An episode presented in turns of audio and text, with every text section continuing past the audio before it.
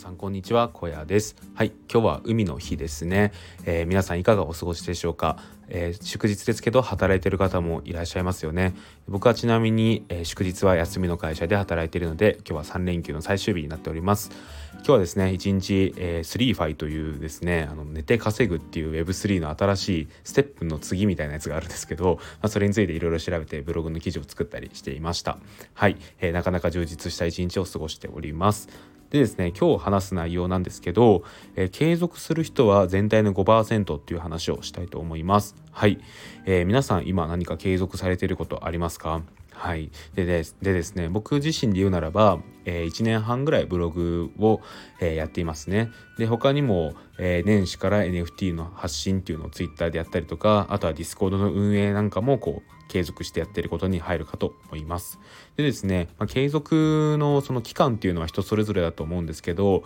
1個ですね僕が読んだ記事によるとですね継続をする人っていうのは全体の5%のようです。はい。でそこについてですねこういうことが書かれてたんですよね。えっと、100人がセミナーを受けたとした時にその中でまず行動する人っていうのが25人いる。そしてその中で続ける人継続する人が5人だそうです。そしてですね何もしないっていう人が75人いるみたいです。はい。この結果を見てどう思いますかね？でこれをですねパーセントに分けると,、えーと、行動する人が25%そして継続する人が5%っていう話なんですよね。はい、であと75%が何もしないっていう形なんですけどどうですかね？この結果に関して皆さんはもっと多いんじゃないかと思いますかね？もっと少ないんじゃないかなと思いますかね？僕自身結構これ妥当かなと思っていてやっぱり自分の周りの人たち、えーと、リアルでのつながりのこう友人とかを見ていてもこう何かを始めてそれをずっと継続してる人って本当に5%ぐらいかなって気がしていますね。で大体その今で僕のその世代でいうこうトレンドってやっぱ副業とかになってくるんですけど副業に対してやっぱりこう興味を持つ人っていうのは多分100人いたら100人ぐらい興味を持つんですよね。98ぐらいにしときましょうか。はい、まあ、どどっちでもいいんですけどまあそれぐらい持つんですよね。ただですねそこからこう何かをやる人っていうのは多分ですけど、まあ、僕の周りを見ていても大体本当にまあ半分はいないですね。うん。30もいないかなってなってくるとやっぱ25ぐらいでそうすると、まあ、統計ぐらいになってくるのかなって気がしますね。でですねで実際まあそうやって結構話を聞いてやり始めたっていう話は聞くんですけど、まあ、その中でですね続けてる人って見てみると本当に数えるぐらいしか知らないですね、まあ、僕含めると多分23人しか僕は知らないですね。はい。まあそういう形になっています。でやっぱりこう仕事があってでプライベートもあってその中でこう何かを継続するっていうのは結構難しいかなと思うんですよね。僕自身ですねこう何でも続けれていたわけではないんですよね。今でこそそのブログは1年半とか続けてるんですけどあの一方で他の副業にも挑戦したことがあって一つ例を挙げるとインスタの運用っていうのをやっていたんですよ。でこのインスタの運用に関しては全く続き続きませんでした。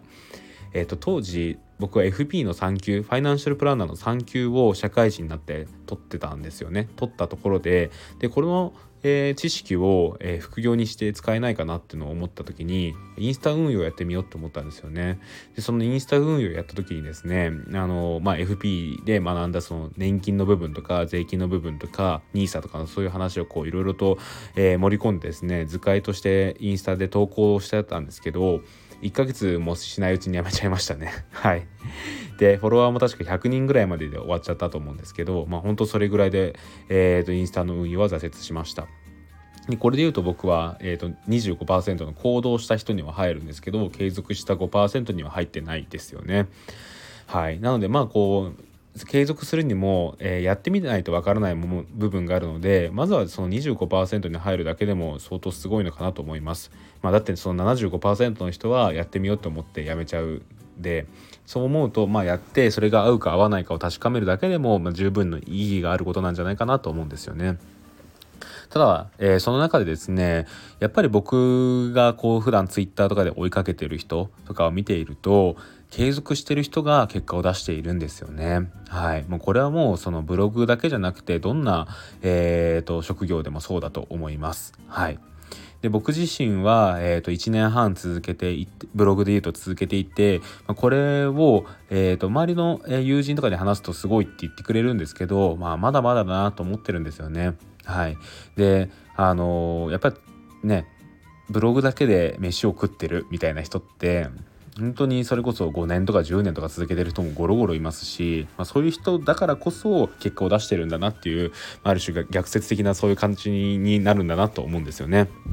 はい、でなんかそういったことを見ていてなのでなんかこう1年半っていうのはまだまだ通過点だなっていうのは思うんですけどただやっぱり全体の中で5%しか継続してる人がいないっていうのを見るとなんか僕はえーと、この5%っていう部分をしっかりと なんかあのなんですかねある意味で自信を持ってやっていきたいなとも思います。はい、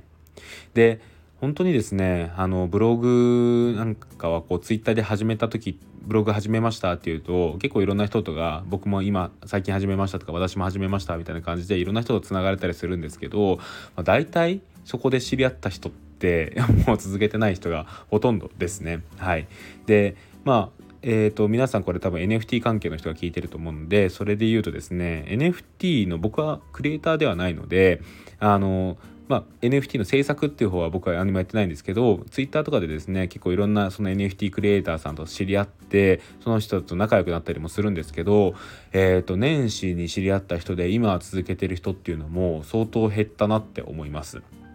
はい、でやっぱり続けるのって難しいんだなと思っていてでそれこそ僕はブログでインタビュー記事とかをこう作ったりとかして当時もいろんな人にインタビューをこうしたんですよね NFT のクリエイターに。でただその中で続けてる人もいますし続けてない人もやっぱりいますね。で NFT のそのインタビューとかをすると本当にいろんな、えー、本業とかの話を聞いたりとか何で NFT を始めたのかとか NFT の面白さとかをこう聞いたりとかしていやもうぜひ今度今後も頑張ってくださいみたいな感じで終わる分ですねそこでこうやめてしまう人を見るとすごい悲しい気持ちになるんですよね。はい、なんか本当に無限の可能性がその NFT にあったのかもしれないのにそれをこう途中でやめてしまうっていうのがすごいもったいないなって思うんですよね。はい、なのでこう、まあ、そこかそこでなんか僕自身はこうそのインタビューした人だったりとかツイッター上で仲良くなった人と今後なもう一回関係が復活する可能性が低いなって思うと結構悲しい気持ちになるし残念だなと思います。はいで、まあ、そんな感じでですねその継続することが大事だなっていうのをすごい日々日々思ってる中で僕が、えーと、身近で結構すごい尊敬してる人がいるんですけどそれがですねあの鍋犬さんなんですよね。鍋犬さんっていうのがえっとザシティの、えー、中でも結構発言をしてくださってるコアなメンバーの方であとはですねこうツイッター上でも僕が結構普段からこうリプを送ったり送ってくださったりとかする関係なんですけどその鍋健さんがですね、えーと、会社員を辞めるっていう選択をされたんですよね。でそれは、えーと、鍋健さんもこうブロガーでありウェブライターでもあるんですけどそっちの、え、副業でやっていたことである程度もう自立ができるっていったところで本業の方を辞めて会社員を辞めて、えー、ずっと気になっていた海外へ移住をするっていう選択をしたんですよ。これがめちゃくちゃかっこいいなと思っていてそれこそ鍋健さんのその継続があったからこそ今そういう自分の中で次のキャリアを選択できてるんだなと思うともうほんと尊敬しかないんですよね。